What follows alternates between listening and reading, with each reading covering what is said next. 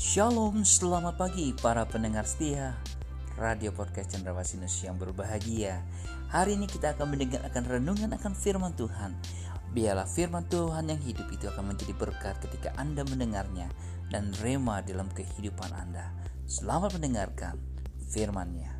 Tuhan Yesus memberkati Anda. Sehingga kita Cara pada malam hari ini agar kita semuanya memahami apa yang menjadi rencana Tuhan, ya apa yang menjadi satu bagian yang Tuhan sudah siapkan buat kita tentunya adalah sesuatu yang bukan hampa. Jadi kita sudah jelas.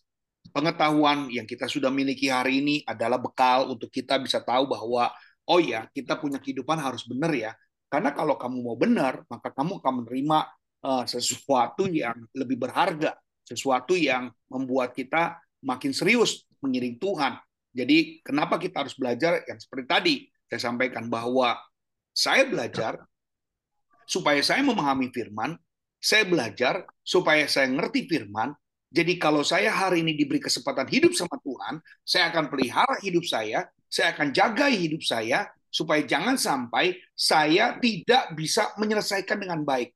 Jadi saya harus menyelesaikan dengan baik, saya harus mengubah kehidupan saya, saya harus jadi orang yang benar supaya nanti pada suatu saat saya diberi kesempatan untuk kali yang kedua, saya siap dan saya orang yang terpilih dan saya orang yang tepat untuk dipilih Tuhan untuk mendukung semua pekerjaan-pekerjaan Tuhan selanjutnya. Jadi yang sedemikian Saudara. Jadi bukan orang yang ya sudahlah terserah deh mau jadi apa terserah, mau bikin seperti ini terserah, ya suka-suka Tuhan. Kalau Tuhan kasih kesempatan ya saya jalanin, kalau enggak ya sudah firman Tuhan tidak mengajar kita tidak sedemikian, tetapi memang penuh dengan persiapan. Kenapa kita jadi orang baik? Kenapa kita jadi orang benar? Karena nantinya Tuhan akan membutuhkan orang-orang sedemikian untuk memerintah di dalam kerajaan seribu tahun. Jadi ternyata orang-orang baik itu diperlukan. Orang-orang jujur diperlukan. Dunia ini adalah eh, bagian rencana Tuhan atau pelatihannya. Dunia ini adalah tempat pelatihannya kita. Jadi kita bisa nggak jadi orang benar? Kita bisa nggak jadi orang jujur? Kita bisa nggak jadi orang baik? Kita bisa nggak jadi orang yang mengampuni? Proses itu Tuhan dari sekarang ini sudah memperhatikan. Jadi jangan berpikir bahwa ah saya mah baik percuma, gereja nggak ngelihat saya. Salah. Anda berbuat baik bukan karena gereja yang melihat saudara. Ingat, Anda berbuat baik karena Tuhan yang sedang memperhatikan saudara. Amin. Yuk kita udah mulai berubah sekarang. Jadi Anda saat ini setia, Anda sungguh-sungguh bukan mempertunjukkan kepada Bapak Gembala Sidang, Ibu Gembala Sidang, atau pemimpin-pemimpin gereja. Bukan. Anda hari ini benar, Anda sedang mempersiapkan diri supaya layak nanti Tuhan pakai saya. Tuhan, kalau mau pilih, saya. Karena saya sudah mencoba, karena saya sudah teruji. Kesabaran saya, kebaikan saya, kemudian kejujuran saya. Jadi hari ini apa pun yang kau lakukan, walau manusia tidak membuat pujian, penilaian, tapi Tuhan punya catatan. Amin. Sekali lagi ya, Tuhan punya catatan. Jadi benar saja nggak apa-apa. Orang mau ngomongin apa, tapi kalau Anda benar jangan takut. Tetap aja karena Tuhan yang menilai. Jadi kenapa Tuhan bilang apa? Yang menerima tanda ini, yang menerima tanda 666, dia tidak akan pernah diampuni. Dia tidak akan diterima dan dia pun akan masuk dalam kerajaan neraka.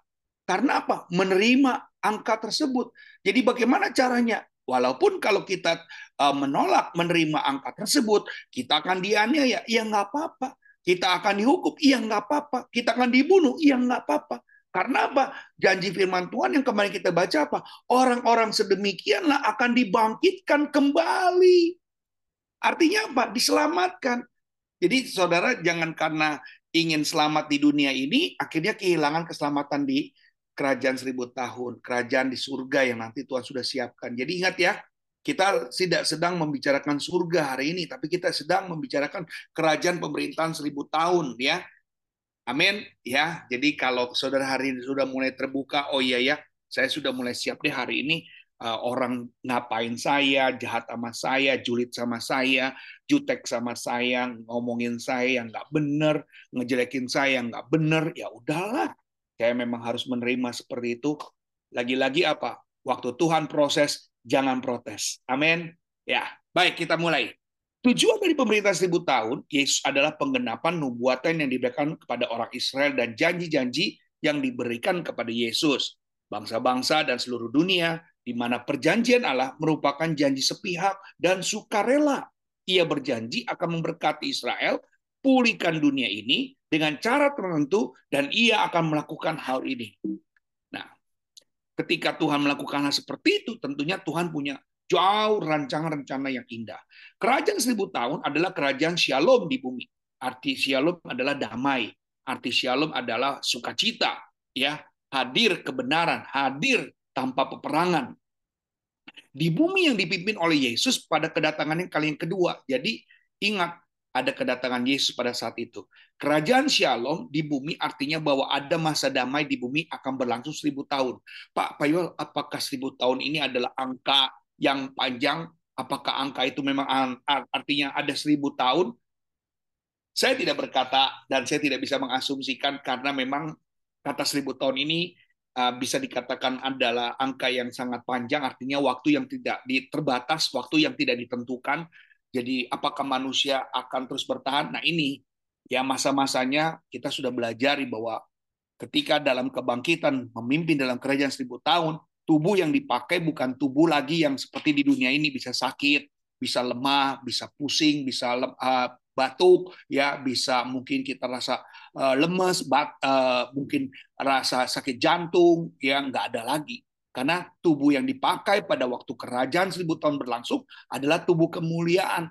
Tubuh kemuliaan ini adalah tubuh yang pernah dipakai Yesus pada waktu Yesus 40 hari setelah kebangkitannya tiga hari dari kematian susah ya belajar kayak gitu ya. Tapi paling enggak sudah ngerti aja deh ya. Jadi tubuh kebangkitan uh, tubuh kebangkitan ini adalah tubuh yang dipakai pada waktu sama seperti Yesus. Ya dia bisa dia masih bisa seperti orang biasa beraktivitas. Tapi ya tadi dia tidak terbatas dengan waktu alam dan uh, tempat ataupun benda. Artinya Yesus pernah melewati uh, ruangan masuk di mana murid-murid sedang berdoa ya. Di mana dia tidak melewati pintu. Artinya dia bisa melakukan tebus gitu ya Nah, dan ini akan terjadi di masa depan sesuai dengan janji yang dituangkan. Ya, dituangkan dalam kitab Apokaliptis, ya ini adalah kitab Wahyu, ya atau disebut dengan kitab Apokaliptik, ya. Jadi seperti itu. Dalam Injil Matius menyebut kerajaan seribu tahun sebagai kerajaan sorga. Matius 32 dalam Injil Lukas menyebut kerajaan seribu tahun sebagai kerajaan Allah. Lukas 13 ayat 28, sedangkan dalam tulisan dan penglihatan Yohanes di Pulau Patmos menyebutkan dengan istilah kerajaan seribu tahun. Wahyu 20 ayat 4. Coba silakan Pak Charles bantu saya Wahyu 20 ayat 4. Ya. Wahyu 20 ayat 4. Wahyu pasal 20 ayat yang keempat. Lalu aku melihat takhta-takhta dan orang-orang yang duduk di atasnya. Kepada mereka diserahkan kuasa untuk menghakimi. Aku juga melihat jiwa-jiwa mereka yang telah dipenggal kepalanya karena kesaksian tentang Yesus dan karena firman Allah yang tidak menyembah binatang itu dan patungnya dan yang tidak juga menerima tandanya pada dahi dan tangan mereka dan mereka hidup kembali dan memerintah sebagai raja bersama-sama dengan Kristus untuk masa seribu tahun. Amin. Yes, jadi caranya seperti itu. Nah, Pak Charles tadi ada sempat saya katakan bahwa Yesus pada waktu bangkit itu pernah menjumpai murid-muridnya dengan tubuh kemuliaan. Nah, di sini buktinya bahwa tubuh kemuliaan di mana dia bisa menjumpai murid-muridnya pada waktu sedang berkumpul. Ya, coba uh, Pak Charles bantu saya di dalam kitab Matius 28 ayat eh, 8, ayat 9 dulu. Ayo boleh deh, ayat 8 sampai ayat 10. Matius 28, 28 ayat, ayat 8, 8 sampai 10. 10. Mereka segera pergi dari kubur itu dengan takut dan dengan sukacita yang besar dan berlari cepat-cepat untuk memberitahukannya kepada murid-murid Yesus. Tiba-tiba Yesus berjumpa dengan mereka dan berkata, "Salam bagimu." Mereka mendekatinya dan memeluk kakinya serta menyembahnya. Maka kata Yesus kepada mereka, "Jangan takut. Pergi dan katakanlah kepada saudara-saudaraku supaya mereka pergi ke Galilea dan di sanalah mereka akan melihat aku." Jadi memang betul di mana peristiwa Yesus menjumpai murid-muridnya sebelum dia naik ke surga, ada perjumpaan-perjumpaan mereka dengan murid-murid Tuhan dan dia bisa uh, berjumpa kembali dan dia bisa berjalan kembali seperti orang tidak pernah mengalami kematian. Itulah Yesus kita. Ya, jadi luar biasa kalau kita hari ini sebagai uh, orang yang luar biasa juga ya. Karena kata tiba-tiba inilah yang membuat membuktikan bahwa Yesus itu bisa uh, sepertinya menghilang begitu ya. Jadi kata tiba-tiba. Lalu Anda bertanya, Pak Pak Pagem, Yesus itu posisinya pada waktu dia berjumpa dengan murid-muridnya setelah kebangkitan dia dia itu sudah menjadi manusia juga atau Tuhan? Nah, ini pertanyaan menarik ya. Dia sudah masih menjadi manusia apa Tuhan? Nah, sejak kebangkitan Yesus, Yesus tidak lagi menjadi manusia, tapi dia adalah anak Allah. Ya. Jadi pada waktu Yesus sudah bangkit, dia bukan lagi menjadi manusia, tapi sudah menjadi anak Allah. Jadi tadi buktinya tiba-tiba. Nah, ada kata lagi tiba-tiba nih. Uh, Matius 24 ayat 36. Pak Charles bantu saya lagi baca. Matius 24 uh, eh, Lukas 24 sorry. Lukas 24 ayat 36 sampai 38. Lukas 24 ayat 36 sampai yang ke-38. Dan sementara mereka bercakap-cakap tentang hal-hal itu, Yesus tiba-tiba berdiri di tengah-tengah mereka dan berkata kepada mereka, "Damai sejahtera bagi kamu." Mereka terkejut dan takut menyangka bahwa mereka melihat hantu. Akan tetapi ia berkata kepada mereka, "Mengapa kamu terkejut? Dan apa sebabnya timbul keraguan-raguan di dalam hati kamu?" Yes, jadi kata tiba-tiba ini yang memunculkan sebuah sebuah peristiwa yang sangat-sangat ajaib atau menakjubkan. Kayak gini, tiba-tiba orang itu noncol. Wah, ini kan sesuatu yang yang nggak jelas begitu. Dan Yesus sudah lakukan itu. Jadi inilah yang menjadikan bukti uh, tubuh kemuliaan sudah berlaku dalam Yesus pada saat itu. Ya, jadi munculnya nggak bisa diketahui orang. Jadi kapan waktu dia bisa muncul. Ini yang namanya tiba-tiba. Kalau saudara bisa membuka kamus bahasa Indonesia, kata tiba-tiba adalah muncul tanpa diduga. Kemunculannya itu secara misterius. Itu yang namanya tiba-tiba. Ya, jadi kita sudah mulai sedikit pencerna ya. Saya jadi guru bahasa Indonesia nih. Tapi paling tidak Bapak Ibu bisa memahami kata tiba-tiba tiba-tiba wah itu kan tidak bisa diduga. Nah, ini kadang Yesus pada waktu dia setelah bangkit ya. Jadi saudara sudah mulai memahami. Nah, bagaimana sesungguhnya kerajaan seribu tahun itu menurut catatan Yohanes dalam kitab Wahyu? Nah, kerajaan seribu tahun bukan surga. Nah, jadi ingat baik-baik ya. Sudah eh, dikabari bahwa eh, Yohanes pun mengatakan bahwa kerajaan seribu tahun itu bukan ada di surga, tetapi masa jauh yang lebih sempurna dibandingkan zaman sekarang ini. Tadi sudah berubah zamannya. Tapi iblis masih ada nggak? Halo, iblis masih ada nggak? Nanti setelah kerajaan seribu tahun itu selesai, iblis dilepaskan lagi. Jadi untuk masa seribu tahun ini iblis sudah ditangkap, sudah di, uh, di apa artinya sudah di dikunci, dirantai. Tapi pada waktu itu juga nanti kerajaan seribu tahun uh, mau berakhir, iblis dilepas lagi. Untuk apa? Menghasut lagi. Jangan-jangan orang-orang yang sedemikian sudah mulai berkurang kasihnya, berkurang cintanya, kejujurannya berkurang, ya keadilannya berkurang, kebaikannya berkurang, mengasihinya berkurang. Jadi memang entah apa yang ada dalam uh, pola pikirnya Allah pada saat ini, kenapa keadaan ini uh, tercipta dengan model yang sedemikian. Saya pikir memang Allah ini adalah Allah yang sangat uh, teliti ya, Allah yang sangat teliti. Dia nggak sembarangan memilih orang benar gitu. Jadi orang benar itu harus lewat saring demi, demi persaringan gitu. Jadi kita kalau mau dibilang orang baik juga kadang-kadang butuh apa? Butuh ujian ya. Jadi Allah ini sepertinya memang sedang menguji kualitas-kualitas orang yang benar. Seperti apa sih kualitas orang yang benar ini? Apakah memang uh, betul-betul bisa dipercaya atau jangan-jangan dipercayanya cuma setengah-setengah, kadang bisa, kadang enggak gitu ya. Nah, itu mungkin manusia akan terlihat walaupun mereka sudah terselamatkan. Jadi uh, caranya ya gini aja deh, malaikat yang dekat sama Tuhan setiap hari aja masih bisa bikin salah, apalagi manusia yang baru dapat kesempatan. Paham ya? Nah, itu dia. Karakteristik kerajaan seribu tahun dengan kerajaan seribu tahun yang memiliki karakteristiknya sendiri. Karakteristik tersebut ditandai dengan beberapa hal. Jadi ada beberapa ciri yang Anda bisa ketahui. Yang pertama, bersifat teokrasi. Teokrasi adalah kepemimpinan di mana Tuhan yang menjadi pemimpin tunggal. Itu artinya Theo. Theo artinya Theo Tuhan, kreasi adalah kepemimpinan. Jadi kepemimpinan dengan Tuhan. Ya, Artinya sifat dari kerajaan seribu tahun adalah pusat pemerintahannya ada pada Tuhan. Nah, ini tadi kita udah jelaskan ya. Di mana Yesus Kristus sendiri sebagai rajanya? Pak Charles bantu saya. Yesaya 32 ayat 1. Pak Joy, Sakaria 14 ayat ke-9. Selain sebagai Raja Israel, Yesus juga adalah Raja seluruh bumi. Nah, silakan Pak Charles.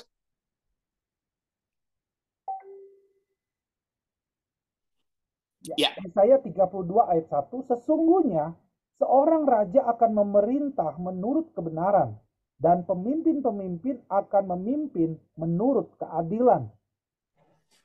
Ya. Lanjut. Zakaria 14 ayat 11 ayat 9 maka Tuhan akan menjadi raja atas seluruh bumi pada waktu itu Tuhan adalah satu-satunya dan namanya satu-satunya Wow, jadi paham ya. Memang nanti akan ada cerita yang akan dialami model yang sedemikian. Jadi apa kita nggak rindu dengan model seperti ini? Apakah saudara tidak tertarik?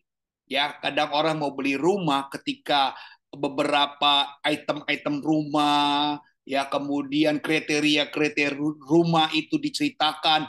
Rumah Anda nanti dekat mall, Rumah Anda nanti banyak universitas. Rumah Anda yang Anda beli sekarang ini dekat eh, IKN misalnya. Rumah Anda yang Anda beli ini fasilitasnya kolam renang, tempat golf, bahkan mall terbesar di, di, di Indonesia atau di dunia misalnya.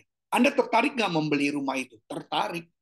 Dengan berbagai cara Anda akan bilang, saya harus memiliki rumah itu. Saya harus punya rumah itu. Nah, Kenapa rumah yang dijanjikan Yesus sebagai pemimpinnya, rumah di mana pemerintahannya nanti Yesus yang menjadi uh, pemimpinnya, bahkan dia menyebut dirinya adalah pemimpin ataupun seorang raja di seluruh bumi, why not? Kenapa kita nggak berusaha untuk meraihnya? Kenapa kita nggak berusaha untuk mendapatkannya?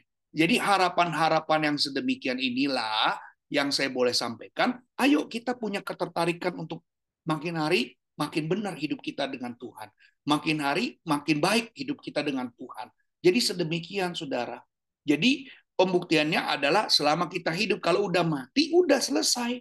Kerugiannya, kerugiannya kalau kita udah mati kita nggak bisa bikin apa-apa. Usaha Anda mau berbuat baik nggak bisa, mau berbuat jujur nggak bisa karena udah nggak bisa bikin apa-apa. Maka kan orang sering kali bilang begini, hidup ini singkat. Kenapa hidup ini nggak dibikin berkualitas? Kenapa hidup yang punya kesempatan ini nggak kita gunakan dengan maksimal? Selama hidup, ayo buat yang benar. Selama hidup, ayo buat yang baik gitu. Jangan sampai kita membiarkan ya tadi sempat saya katakan kita ada dalam sebuah kapal ketika ada seseorang beberapa orang yang berusaha untuk membolongin kapal ini kita bukannya berdiam diri tapi kita berusaha untuk menambalkannya jadi nggak hanya mencari kalau ada orang yang jelek-jelekin gereja kita, ada yang mungkin jelek-jelekin gembala kita, ada yang jelek-jelekin uh, ibu gembala kita, ya kita berusaha untuk menambal, bukan mengompori, bukan kita goreng itu ceritanya. Loh kita dalam satu kapal ketika pemimpin kita mulai dijelek-jelekin, loh kita berusaha. Kalau misalnya itu orang dalam, kita berusaha untuk kasih perdamaian kalau orang orang luar ya kita nggak peduli lah, karena kan dia nggak tahu kondisi gereja kita. Yang tahu kondisi gereja kita adalah kita. Jadi kita harus sama-sama. Nah inilah perbuatan baik yang Tuhan mau. Kalau kita ada masalah kita goreng, ya warga pendeta ada masalah kita goreng. Lo untungnya apa? Ingat tujuan kita bukan mulia di bumi, mulia di surga. Tujuan akhir kita bukan bumi, tapi tujuan akhir kita surga. Loh bagaimana Anda mau ke surga kalau sifat-sifat kotoran-kotoran dari apa sampah-sampah rohani kita ini masih kita pelihara. Harusnya orang-orang rohani ini udah nggak mulai jadi pemulung-pemulung sampah-sampah duniawi. Sampah-sampah duniawi, eh, duniawi ini harus kita buang. Tertuju kita kepada Tuhan. Anda baik tapi Anda galak. Anda baik tapi ngomongin orang. Anda baik tapi Anda mulutnya jahat. Percuma anda tabur seberapa banyak pun akan menjadi sia-sia. Kebaikan Anda tanpa harus Anda uh, komersilkan dengan Anda baik, tapi Anda orangnya kalau diminta tolong marah-marah, ya ngamuk-ngamuk begitu. Apa keuntungannya? Anda mau masuk surga enggak? Ya, ujiannya makanya saya bilang, ujian manusia ini enggak di mana-mana, di bumi. Di bumi tabur banyak kebaikan, upahnya di surga. Jangan ingat, manusia nggak bisa membalas kebaikan kita, nggak bisa. Adanya cuma bisa melupakan. Makanya tapi kalau kita bilang Tuhan, saya bisa lakukan ini, puji Tuhan. Tuhan ingat apa yang akan kita lakukan. Tuhan sayang sama kita. Tuhan catetin tuh. Nggak ada.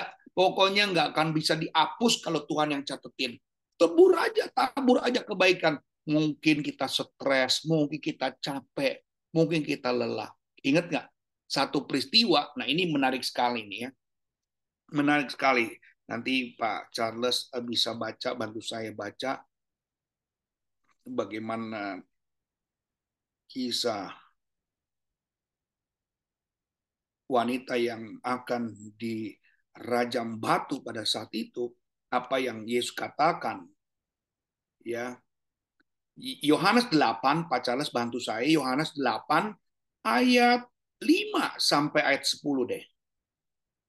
Ya, Yohanes pasal 8 ayat 5 sampai 10. Bapak Ibu perhatikan baik-baik. Kenapa kita nggak boleh menghakimi? Kenapa kita nggak boleh balas orang yang mungkin kadang-kadang kita nggak tahu urusannya, tapi kita demennya ceritain orang. Nah ini kayak gini. Silakan. Yohanes pasal 8 ayat 5 sampai yang ke-10. Musa dalam hukum Taurat memerintahkan kita untuk melempari perempuan-perempuan yang demikian. Apakah pendapatmu tentang hal itu? Mereka mengatakan hal itu untuk mencobai dia, supaya mereka memperoleh sesuatu untuk menyalakannya. Tetapi Yesus membungkuk, lalu menulis dengan jarinya di tanah. Dan ketika mereka terus-menerus bertanya kepadanya, ia pun bangkit berdiri lalu berkata kepada mereka, Barang siapa di antara kamu tidak berdosa. Ingat, sekali lagi. Barang siapa kamu tidak berdosa, silakan hendaklah ia ia yang pertama melemparkan batu kepada perempuan itu. Hmm. Lalu ia membungkuk pula dan menulis di tanah. Tetapi hmm. setelah mereka mendengar perkataan itu, pergilah mereka seorang demi seorang, mulai dari yang tertua, akhirnya tinggallah Yesus seorang diri dengan perempuan itu yang tetap di tempatnya. Lalu Yesus bangkit berdiri dan berkata kepadanya, Hai perempuan, di manakah mereka? Tidak adakah seorang yang menghukum engkau? Saudara perhatikan baik-baik. Ya. Barang siapa yang tidak berdosa, barang siapa yang tidak pernah berbuat salah, ayo ambil batu lempar duluan. Nah, kita juga sama. Kita bisa menghakimi orang, kita mau ceritain orang, kita ngomongin orang, emang kita nggak punya dosa. Ayo, logikanya kita nggak pernah punya salah. Bagaimana kalau kita sendiri diceritakan orang? Bagaimana kita sendiri dipersalahkan oleh orang lain? Bagaimana kalau kita juga diguncing oleh orang lain? Sakit, sakit. Nah, kita jangan berbuat kesakitan itu kalau kita nggak mau disakiti, kata orang ya zaman dahulu, jangan nyakitin orang. Kalau nggak mau lukai orang, ya jangan lukai orang. Bahkan kita kalau bisa mengampuni. Berapa Tuhan mengampuni? Tujuh kali tujuh. Saudara-saudara, kenapa surga begitu lama? Karena banyak orang yang ke gereja tapi nggak bisa ngerti firman. Banyak orang ke gereja tapi nggak bisa bertobat. Banyak orang ke gereja tapi kehidupannya masih begitu-gitu aja.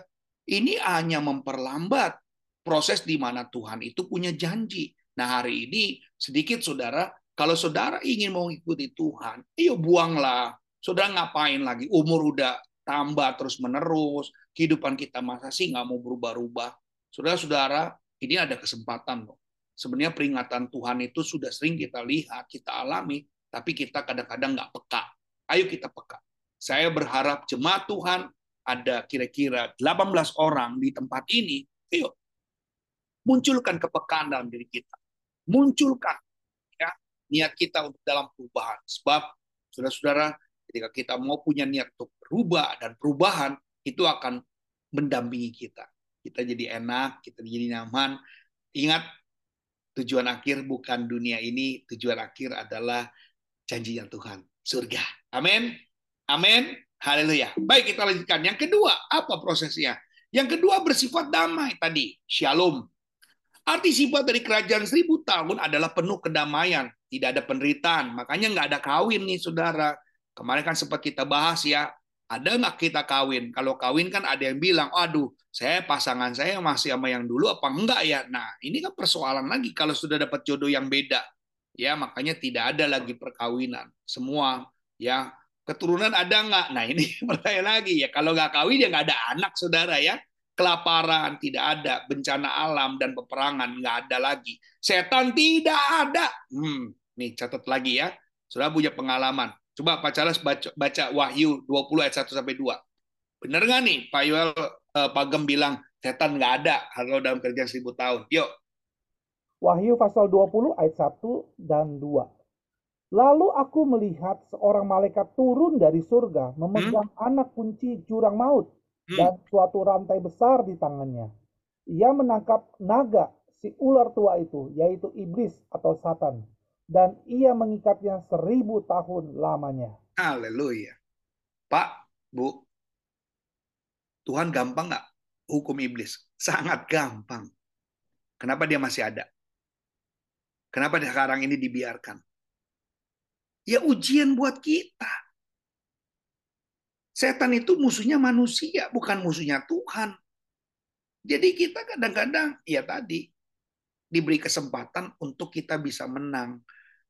Lawan kita, bisa juga dia dijadikan setan, dipakai jadi setan untuk melemahkan kita, dipakai setan untuk menghancurkan kita, dipakai setan untuk bisa membuat kita jadi cepat marah, ngamuk, ribut. Bisa. Jadi buat nggak sabar, setan bisa pakai siapa saja. Jadi kita udah tahu kalau ada yang buat kita jadi nggak benar, buat kita ngomel-ngomel, buat kita jadi kehilangan damai sejahtera, bisa. Kesempatan itu belum selesai. Setan masih bergerilya, dia masih berkeliling, dia masih cari pengikut-pengikutnya. Jadi sudah jangan terpengaruh. Maka hari ini kalau udah tahu bahwa setan itu masih ada dan terus mengganggu kita, membuat kita jadi keras jadi orang Kristen. Dan jangan kalah. Mereka itu tidak selamat, kita diselamatkan. Jadi kita harus tetap berusaha. Bertahan saudara ya. Ingat, penghargaan Tuhan udah begitu luar biasa. Iblis ya atau malaikat Tuhan berdosa dibuang. Tapi anak manusia, saudara dan saya ketika berdosa diampuni, ditebus sama Tuhan. Dan hari ini aja kita masih diproses Tuhan, diberi kesempatan untuk menjadi pendampingnya Tuhan, untuk menjadi pemerintah, ya antek-anteknya Tuhan. Wah, luar biasa kan ya. Seluruh dunia dan Timur Tengah berdamai. Lihat, jadi yang dulunya perang, udah nggak ada lagi nih. Nanti tiba-tiba semuanya dalam keadaan damai. Manusia, uh, senangnya luar biasa. Apa yang dikatakan Yesaya 19? Pak Joy bisa bantu saya? Pak Charles nanti Yesaya 11 ayat 6 sampai 9. Ya, silakan. Yesaya 19 ayat 23 ayat 19 ayat 23 sampai 25. Pada waktu itu akan ada jalan raya dari Mesir ke Asyur sehingga orang Asyur dapat masuk ke Mesir dan orang Mesir ke Asyur dan Mesir akan beribadah bersama-sama Asyur. Ayat 24, pada waktu itu Israel akan menjadi yang ketiga di samping Mesir dan di samping Asyur, suatu berkat di atas bumi. Ayat 25, yang diberkati oleh Tuhan semesta alam dengan berfirman, diberkatilah Mesir, umatku dan Asyur, buat tantanganku dan Israel milik pusakaku. Lihat kan saudara, ada sesuatu yang ya itu Asyur itu Irak saudara. Jadi Asyur itu Irak. Irak akan berhubungan dengan Mesir, bahkan lewatin Israel. Ini kan impossible Mana pernah bisa lewat kayak gitu. Tapi, nah itu karena damainya luar biasa. Irak, Mesir, Israel bisa gabung. Padahal mereka adalah adidaya yang sangat kuat. Ya, jadi kalau sudah tahu dengar kata Asyur itu bicara tentang negara Irak ya. Jadi sudah tahu negara Irak, Irak Iran aja berapa belas tahun ya.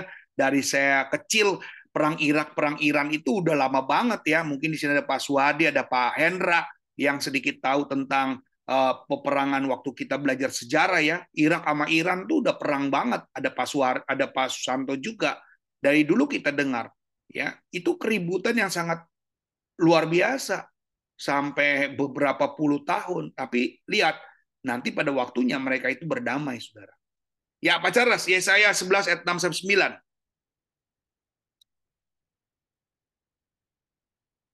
Yesaya pasal 11 ayat 6 sampai yang ke-9. Ya. Serigala akan tinggal bersama domba dan Hmm. macan tutul akan berbaring di samping kambing. Anak lembu dan anak singa akan makan rumput bersama-sama dan seorang anak kecil akan menggiringnya. Lembu dan beruang akan sama-sama makan rumput dan anaknya akan sama-sama berbaring.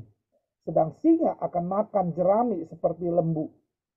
Anak yang menyusu akan berbaring ber- akan bermain-main dekat liang ular tedung dan anak yang cerai susu akan mengulurkan tangannya ke sarang ular beludak. Tidak ada yang akan berbuat jahat atau yang berlaku busuk di seluruh gunungku yang kudus. Sebab Jadi seluruh memang- bumi penuh dengan ke- pengenalan akan Tuhan, seperti air laut yang menutupi dasarnya. Amin. Amin. Jadi ini memang sudah menjadi harapannya Tuhan. Jadi saudara mau melihat hal itu, ya dari sekarang saudara harus ikut benar-benar.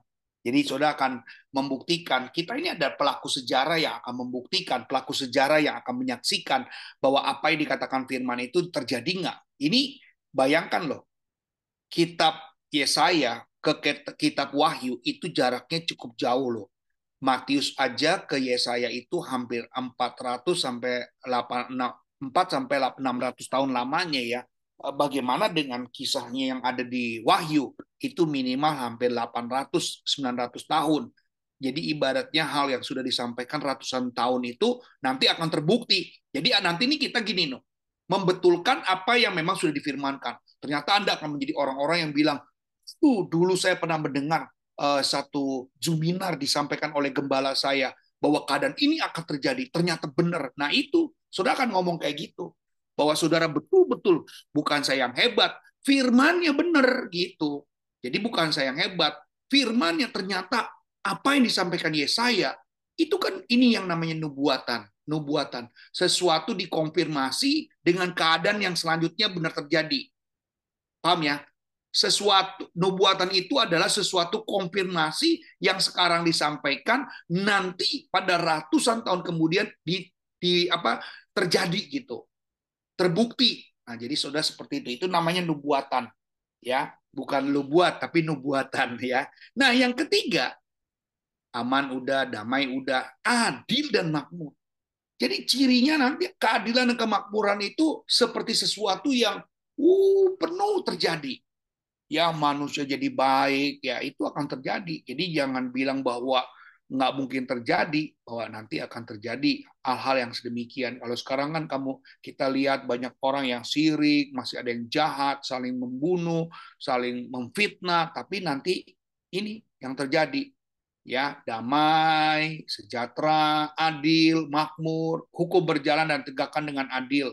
Dengan kata lain, keadilan berlangsung sempurna di bumi karena Yesus sendiri yang sebagai Raja damainya. Yesaya 11 ayat 4, ya, eh, bantu Pak Joy. Selain itu tidak ada lagi kemiskinan dan kelaparan, ekonomi. Nggak ada yang korupsi. Hidup manusia dalam kerajaan seribu tahun ini makmur. Bayangkan, kalau orang makmur ini eh, tanpa mengalami kesulitan. Itu kata arti makmur. ya Tanpa mengalami kesulitan, itu namanya makmur. Yesaya 11 ayat 4, Pak Jo- Yesaya eh, 11 ayat 4. Tetapi ia akan menghakimi orang-orang lemah dengan keadilan dan akan menjatuhkan keputusan terhadap orang-orang yang tertindas di negeri dengan kejujuran. Ia akan menghajar bumi dengan perkataannya, seperti dengan tongkat dan dengan nafas mulutnya ia akan membunuh orang fasik. Wow. Jadi memang kejadian-kejadian ini akan terbukti juga. Jadi manusia-manusia yang sesungguhnya akan terlihat nampaknya. Jadi memang angka seribu tahun ini adalah seperti pengujian buat kita. Salah nggak kita diselamatkan? Benar nggak Tuhan menyelamatkan kita itu secara uh, aktual? Artinya terjadi sesungguhnya begitu. Jadi di masa inilah kelihatan. Ada yang akan ada yang punya keadilan yang lemah. Berarti akan ada juga orang kayak gitu. Ya, tetapi memang berbeda. Manusia begitu banyak akan terlihat, akan nampak. Ya saya 65, Pak Charles. Apakah itu akan terjadi kemakmuran? Ya, Yesaya 65 ayat 21 sampai 23. Yesaya pasal 65 ayat 21 dan 23. Hmm. Mereka akan mendirikan rumah-rumah dan mendiaminya juga. Mereka akan menanami kebun-kebun anggur dan memakan buahnya juga. Mereka tidak akan mendirikan sesuatu supaya orang lain mendiaminya. Dan mereka tidak akan menanam sesuatu supaya orang lain memakan buahnya. Sebab umur umatku akan sepanjang umur pohon, dan orang-orang pilihanku akan menikmati pekerjaan tangan mereka. Mereka tidak akan bersusah-susah dengan percuma dan tidak akan melahirkan anak yang akan mati mendadak. Sebab mereka itu keturunan orang-orang yang diberkati Tuhan. Dan anak cucu mereka ada beserta mereka. Amin. Nah, ini satu pembukaan juga nih dari apa yang tadi kita baca. Mereka tidak akan melahirkan. Jadi kan kita udah mulai memahami ya. Jadi Bapak Ibu, sebenarnya kalau kita baca ayat makin ayat, kita makin kebuka begitu. Jadi senangnya kita belajar tuh seperti itu ya. Walaupun kita tidak terlalu teologia-teologia banget, tapi dengan bahasa yang sederhana, Ibu Bapak sudah mulai dibukakan ya dengan cara bahasa yang sangat sederhana ini yang saya sampaikan karena saya tahu saudara bukan orang yang mau sekolah Alkitab ya tapi paling nggak ngerti lah bahwa kehidupan yang akan datang nanti ada. Nah, jadi saudara bisa belajar di sini. Nah, yang keempat, sehat. Tidak ada dalam kerajaan seribu tahun itu penyakit. Jadi, sudah mulai bersyukur ya. Kalau hari ini sakit-sakitan, nanti nggak ada. Nah, maka saudara berusaha baiklah sekarang. Jangan udah sakit malah jadi jahat, udah sakit malah jadi bawel, udah sakit malah jadi eh, membenci orang. Nggak boleh, udah sakit ya percaya. Nanti semua Tuhan tinggalkan. Semua tidak ada lagi. Saudara tetap memuji Tuhan aja, muliakan Tuhan, bersyukur sama Tuhan.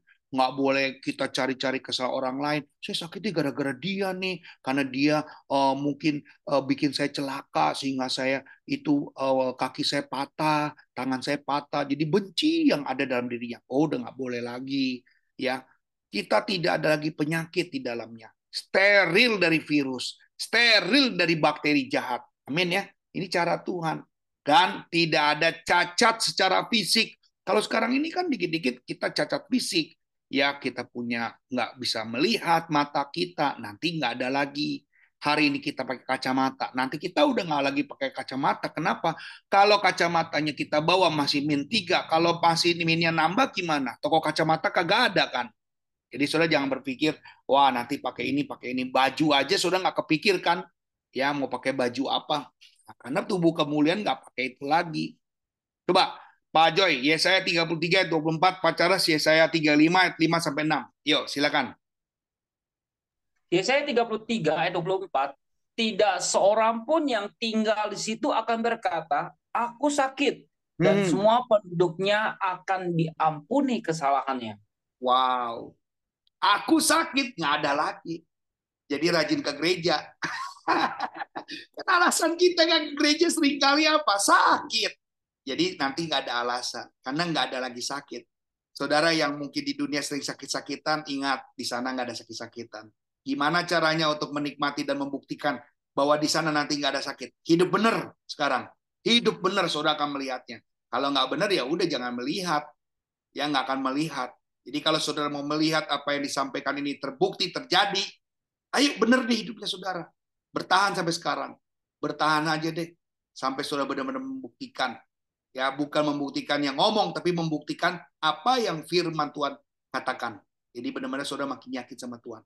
Aduh Tuhan, untung di bumi waktu saya dikasih kehidupan sama Tuhan, waktu kemudian saya dengar gembala saya ceritain tentang keadaan nanti harus hidup benar, saya jadi benar aja deh, nggak apa-apa deh. Orang jahatin saya, orang nyebelin sama saya, orang yang ngutang nggak bayar-bayar sama saya, orang yang tipu saya, aduh saya udah ampunin deh.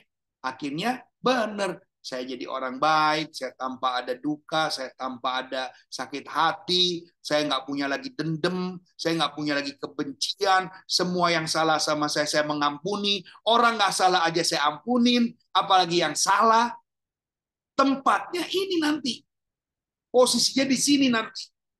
Saudara akan melaksanakan tapi kalau saudara nggak percaya ya percuma juga ya. Anda bilang gini, ah Pak, Pak Joel mah bisa-bisaan aja Pak Joel suruh kita benar, suruh supaya kita benar. Dan saya untung saya apa kalau saudara benar? Ya, yang untung adalah pribadi kita. Yang untung adalah diri kita sebagai anak Tuhan. Itu dia. Coba kita lihat Yesaya 35 ayat 5 sampai 6. Yesaya pasal 35 ayat 5 dan 6. Pada waktu itu, mata orang-orang buta akan dicelikan dan telinga orang-orang tuli akan dibuka. Pada waktu itu orang lumpuh akan melompat seperti rusa dan mulut orang bisu akan bersorak-sorai.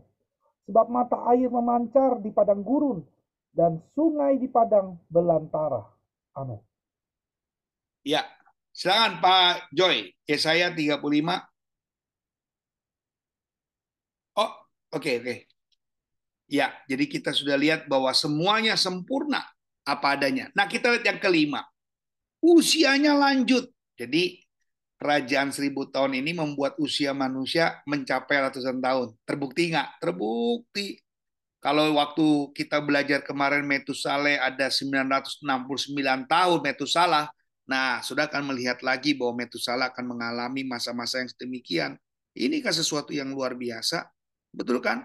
Ini yang Tuhan cari dalam kesembuhan yang Tuhan boleh berikan buat kehidupan kita tanpa Bahkan apa? Tidak ada kematian bayi di dalamnya. Ini udah dibaca tadi ya. Tidak ada, karena memang nggak ada bayi, karena nggak ada perkawinan. Ya, jadi saya cuma berpikir bahwa mari kalau memang Tuhan izinkan lagi ada beranak cucu kembali lagi, ya saya percaya ini cara Tuhan deh. Ya, makin hari kita mulai memahami aja. Jadi apakah Tuhan nanti berlanjut lagi dengan keturunan-keturunannya dengan cara apa? Ya, ini kan hanya apa ya eh, gambaran akhir atau dikatakan nubuatan ya sesuatu yang disampaikan buat saya adalah sesuatu yang kita aminkan saja. Saudara masalah benar nggak sih itu akan dialami kita ya nanti kan pasti Bapak Ibu bertanya ya benar nggak sih hal ini akan terjadi benar nggak sesuatu ini akan dialami ya bacalah sebetulnya lagi baca Yesaya 65 ayat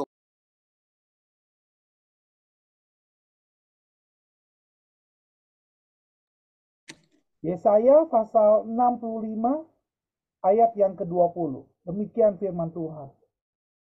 Di situ tidak akan ada lagi bayi yang hanya hidup beberapa hari atau orang tua yang tidak mencapai umur suntuk. Sebab siapa yang mati pada umur 100 tahun masih akan dianggap muda. Dan siapa yang tidak mencapai umur 100 tahun akan dianggap kena kutuk. Ya, jadi benar-benar terbukti ya. Yesaya 65 ayat 20 ini sesuatu yang memang sudah boleh baca lagi yang sudah dapatkan supaya memang menjadi pemahaman kita. Jadi memang akan terbukti masa-masa seperti itu kita juga mulai memahami. Artinya uh, kalau dia nggak bisa lanjut berarti memang dia tidak bisa menikmati apa yang Tuhan sudah kasih. Jadi nanti kenapa ada iblis dibukakan lagi? Nah itu pertanyaan saya ya kenapa iblis yang tadi sudah diikat dirantai sudah dibaca oleh Charles ya tadi ya kenapa dibukakan lagi kenapa iblis itu dibongkar lagi karena iblis yang dibongkar lagi adalah nanti pelajaran kita selanjutnya ya kenapa iblis dikeluarkan lagi kenapa iblis dikeluarkan lagi dari jurang um, pintu maut itu kenapa ya tadi menarik orang-orang yang memang kurang berkualitas pada saat dikasih kesempatan jadi bisa nggak dalam kerjaan seribu tahun itu orang itu menurun? Bisa nggak? Nah tadi dikatakan.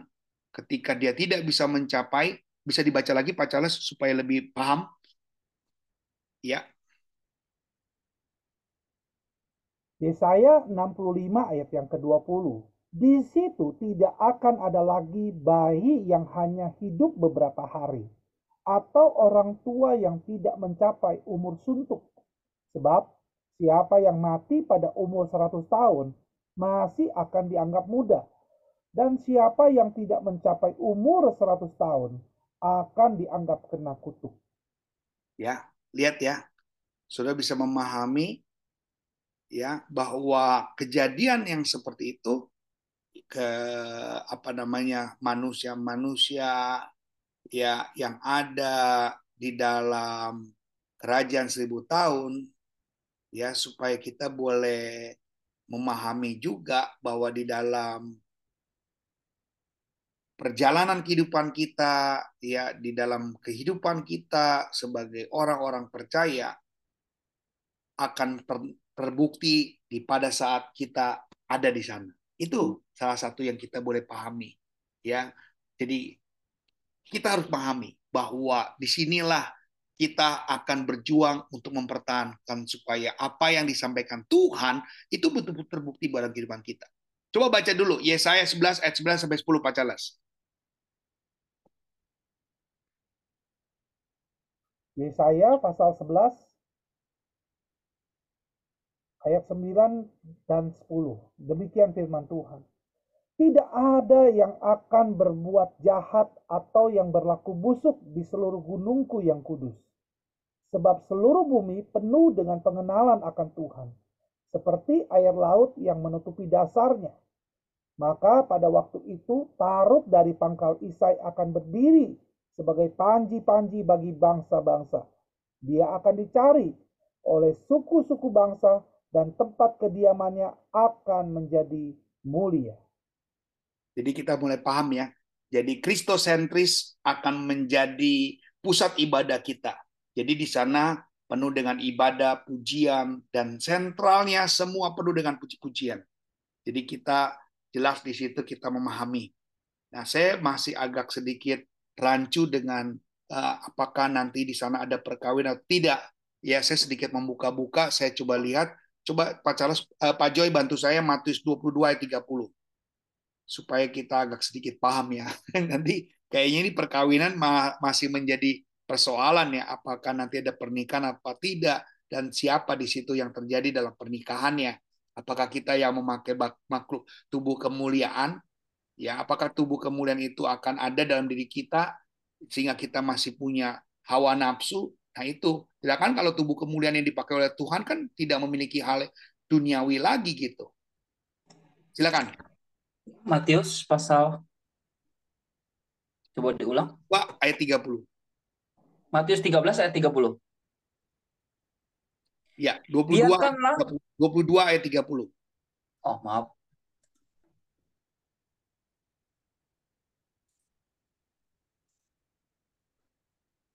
Matius 22 ayat 30. Ya. Karena pada waktu kebangkitan orang tidak kawin dan tidak dikawinkan, ya. melainkan hidup seperti malaikat di surga. Ya, dah cukup. Jadi saudara udah paham ya. Jadi udah nggak mungkin lagi. Ya memang tadi tidak ada yang bayi yang akan karena memang udah nggak ada lagi perkawinan. Jadi uh, bahasanya seperti itu. Jadi saya pegang kitab Matius 22 30. Sekali lagi dibaca. Matius 22 ayat 30, karena pada waktu kebangkitan orang tidak kawin dan tidak dikawinkan, melainkan hidup seperti malaikat di surga. Amin. Jadi paham ya Bapak Ibu ya. Sedikit memang ada rancu di ayat yang tadi dibaca ya oleh Pak Charles sehingga ini akan membuat kita lebih kuat. Jadi memang saya udah berani ngomong deh hari ini tidak ada kawin-kawinkan lagi ya. Jadi saudara tidak perlu lagi berpikir. Karena di situ kadang-kadang menjadi bingung kok yang satu lagi tidak ada lagi bayi yang akan prematur atau bayi yang akan melahir dengan kematian karena memang tidak ada tidak ada perkawinan. Ayat ini menunggukan kita. Nah, Alkitab menyatakan Kristus datang untuk kedua kalinya.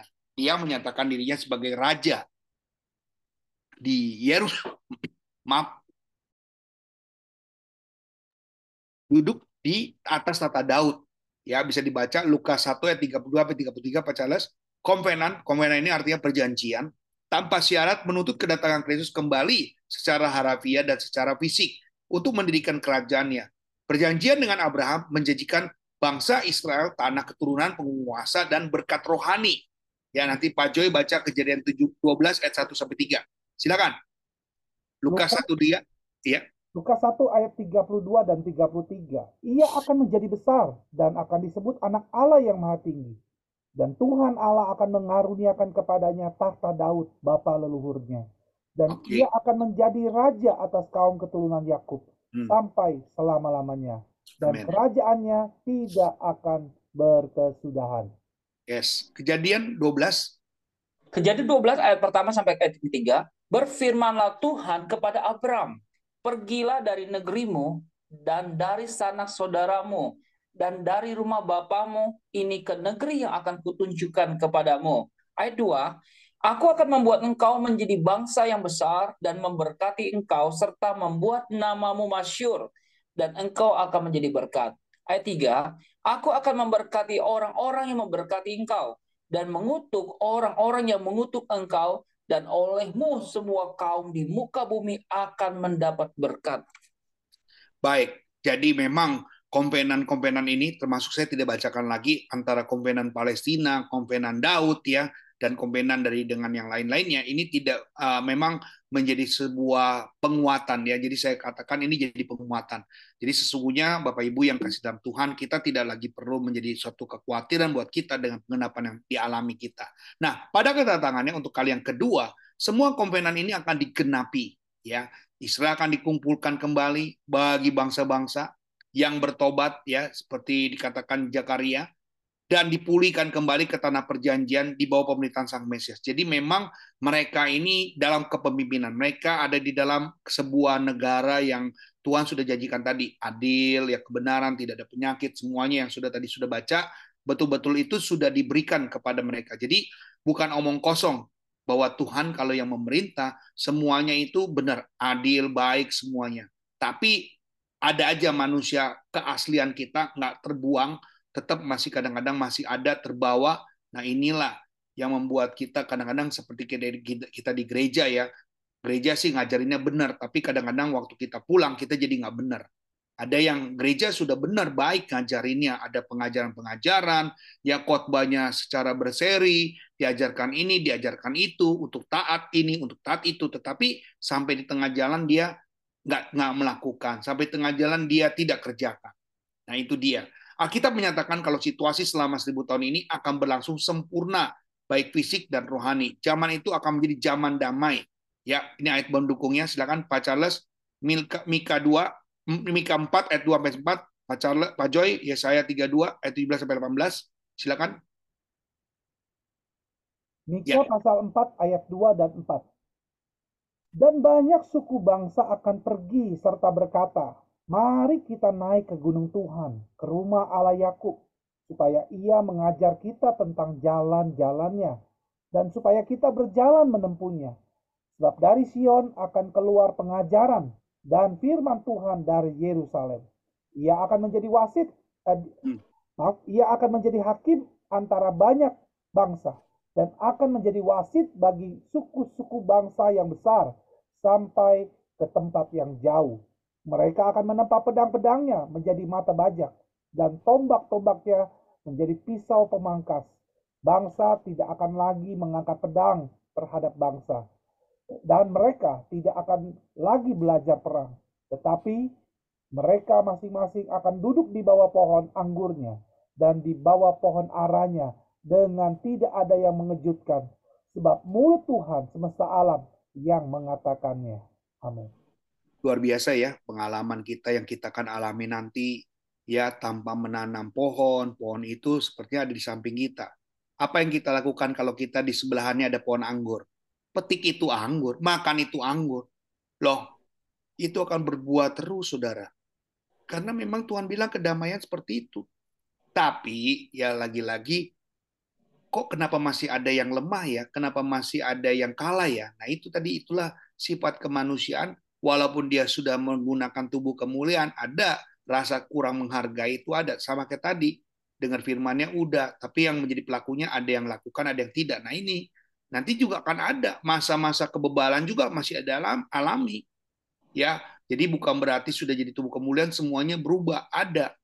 Yesaya 32 ayat 17 sampai 18. Yesaya 32 ayat 17 sampai 18 di mana ada kebenaran, di situ akan tumbuh damai sejahtera dan akibat kebenaran ialah ketenangan dan ketentraman untuk selama-lamanya. Ayat 18, bangsaku akan diam di tempat yang damai, di tempat tinggal yang tentram, di tempat peristirahat yang aman. Jadi benar-benar Bapak Ibu, keadaan ini tadi Anda mungkin bertanya, Pak Yuel, uh, ini manusia udah memerintah belum sih ketika tahun ini, seribu tahun ini? Tidak, tadi sudah katakan. Tahun ini adalah tahun teokrasi. Artinya apa? Kita sebagai penikmat. Kita semua menikmati ini seribu tahun. Nanti berarti ada seribu tahun yang akan datang yang di mana kita memerintah. Ada lagi, ada lagi. Jadi kerajaan seribu tahun itu ada kita alami dua kali. Waduh, saudara makin bingung ya kadang-kadang. Tapi memang semua ada ada penguatan di ayat Alkitabnya. Kalau nanti saya sampaikan bahwa berarti Pak Yoel ada kerajaan seribu tahun berikutnya dong. Ya ada, di mana nanti yang memimpin adalah orang-orang yang sukses nanti, yang menang waktu iblis dilepaskan. Nanti iblis akan dilepaskan lagi loh saudara. Ya nanti kita akan baca, sekarang belum dulu, karena kita belum. Nanti kalau nggak sudah jadi bingung. Ya, Nah, kemudian ada sukacita. Pak, Pak, Pak Charles bantu. Ya saya 61 ayat 7 sampai 7 dan 10 bukan 7 sampai 10 ya. Terus penghiburan Pak Joy Yesaya 40, nanti pacar lagi tidak ada kemiskinan. Amos 9 ayat 13 sampai 15. Nanti tiada sakit penyakit. Pak Joy, Yoel 2 ayat 28 29. Ya, silakan. Yesaya pasal 7 dan 10. Oh, 61. Oh, sorry. Yesaya 61 ayat 7 dan 10. Ya. Sebagai ganti kamu akan mendapat kamu mendapat malu dua kali lipat dan sebagai ganti noda dan ludah yang menjadi bagianmu kamu akan menjadi kamu akan mendapat warisan dua kali lipat di negerimu dan sukacita abadi akan menjadi kepunyaanmu. Ayat 10. Aku bersukaria di dalam Tuhan, jiwaku bersorak-sorai di dalam Allahku, sebab ia mengenakan pakaian keselamatan kepadaku dan menyelubungi aku dengan jubah kebenaran, seperti pengantin laki-laki yang mengenakan perhiasan kepala dan seperti pengantin perempuan yang memakai perhiasannya. Amin. Hebat ya. Ganti ludah. Ganti apa tadi coba ayat yang ketujuh pacar yang depannya A, 7A. Sebagai ganti bahwa kamu mendapat malu dua kali lipat dan Hmm. sebagai ganti noda dan ludah yang menjadi Noda, stop, stop. Noda dan ludah. Betul. Ya, betul. Noda dan ludah artinya memang penghinaan. Jadi, saudara akan mengalami kesusahan, kesulitan sebelumnya. Tapi ayat ke-10 apa? Tuhan ganti dua kali lipat. Jadi, kalau saudara hari ini ada yang jahat dengan saudara, ada yang kejam sama saudara, ada yang tidak baik dengan saudara, walaupun saudara baik, ya ingat Tuhan ganti bukan gembala yang ganti. Aku yang akan mengganti. Yesaya 61 ayat 10. Tuhan ganti 10 kali lipat. Kamu dizolimi. Gak adil orang sama kamu. Orang jahat semua sama kamu. Ingat, itu bagaikan noda dan ludah. Malu kita dua kali, kita dibuatnya. Tapi Tuhan bilang apa? Aku ganti. Aku ganti. Apakah kita masih kurang kalau Tuhan mau ganti?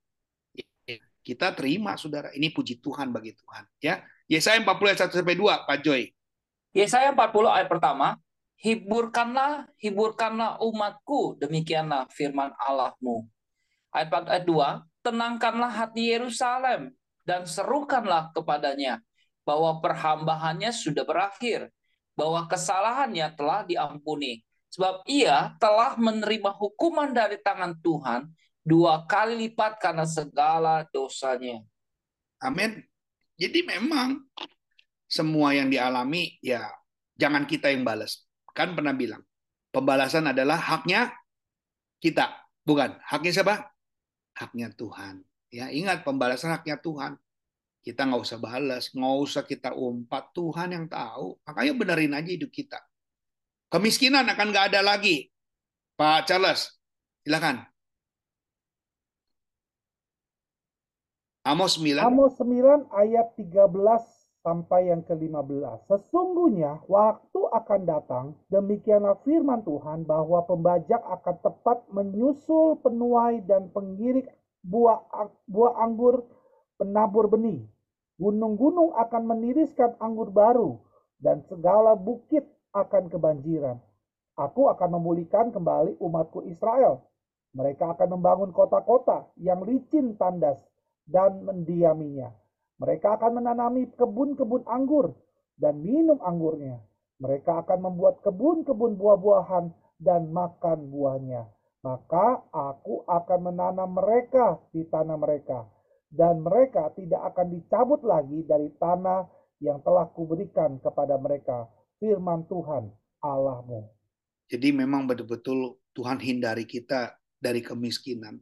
Jadi saudara, kalau kita kan ada istilah kalau nanam padi saat ini nandur 6 bulan, itu nggak bisa ditanam padi dulu. Biasanya diganti dulu berapa kali kita nanam, kita harus ganti dulu dengan ladang yang lain, baru bisa nanam lagi. Kalau nggak, nggak bisa. Itu banyak kadang orang bilang kalau nanam padi itu kayak gitu.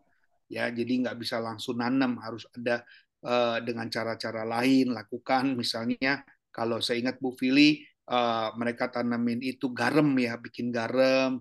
Kalau selama nggak lagi dipakai buat tanam padi ya buat taruh garam di situ dijemur dengan air laut supaya jadi garam. Jadi ada kadang-kadang model-model yang digunakan. Jadi saudara-saudara itu terhindar. Kalau dulu kan kita harus tahan sekarang nggak. Tanam aja yang kamu tanam kamu akan menghasilkan. Hebat ya? Nah, Yoel 2 ayat 28 sampai 29. Yoel pasal 2 ayat 28 sampai 29. Kemudian daripada itu akan terjadi bahwa aku akan mencurahkan rohku ke atas semua manusia, maka anak-anakmu laki-laki dan perempuan akan bernubuat. Orang-orangmu yang Tuhan akan mendapat mimpi. Teruna-terunamu akan mendapat penglihatan-penglihatan. Ayat 29, juga ke atas hamba-hambamu laki-laki dan perempuan akan kucurahkan rohku pada hari-hari itu. Jadi memang ya Tuhan melakukan sebuah pekerjaan ya yang sangat luar biasa. Kita menyatakan kalau hanya orang percaya akan memasuki kerajaan seribu tahun. Jadi betul-betul kita alami ya, betul-betul kita syukuri dengan kesempatan yang Tuhan izinkan pada hari ini kepada saudara semuanya semakin hidup benar, semakin hidup taat, semakin hidup sungguh-sungguh karena kesempatan yang kita alami adalah kesempatan yang tidak terlalu banyak waktu. Jadi manfaatkan hidup yang benar, ya manfaatkan hidup yang baik ya. Karena dengan memanfaatkan kesempatan yang Tuhan izinkan ini adalah ya tadi menyenangkan hati Tuhan. Memang kita nggak salah Tuhan pilih. Kita nggak salah Tuhan telah menunjuk saudara sampai hari ini. Ya kita percayakan pada Tuhan semua yang akan terjadi, semua yang sudah Tuhan atur adalah sesuatu yang terbaik. Percaya terus, kesempatan masa-masa seperti sekarang ini, jangan sampai kita kalah dengan keadaan, jangan kalah dengan karena kondisi, tetap terus bertahan apa pun yang terjadi. Amin. Seperti pelajaran kita akan berlanjut ya. Kadang malam ini memang saya tidak bisa tuntaskan. Rasanya memang karena banyak ayat. Kalau kita tidak pakai ayat, kita jadi bingung ke mana arahnya. Tapi dengan ayat-ayat firman Tuhan yang kita dengar hari ini, kita makin kuat ya. Cuma pesan saya adalah ayo kita bawa teman-teman kita, ajak ya supaya mereka jangan sampai ketinggalan kesempatan, terus maju terus sampai kapan Tuhan Yesus datang yang kedua, jadi orang baik, jadi orang benar, jadi orang yang terbaik menurut apa versinya Tuhan, bukan versinya manusia. Versinya manusia bisa berakhir, tapi versinya Tuhan, catatan Tuhan tidak akan pernah berakhir. Tuhan Yesus pasti memberkati. Amin. Haleluya. Puji Tuhan, ada yang mau bertanya sekilas sedikit?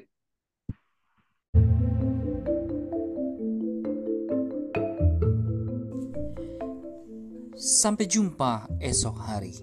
Kiranya damai sejahtera dari Allah Bapa, kecintaan kasih daripada Tuhan Yesus Kristus, dan persekutuan Roh Kudus menyertai kita mulai hari ini, esok, sampai Maranatha. Tuhan Yesus datang kedua kalinya. Sampai jumpa.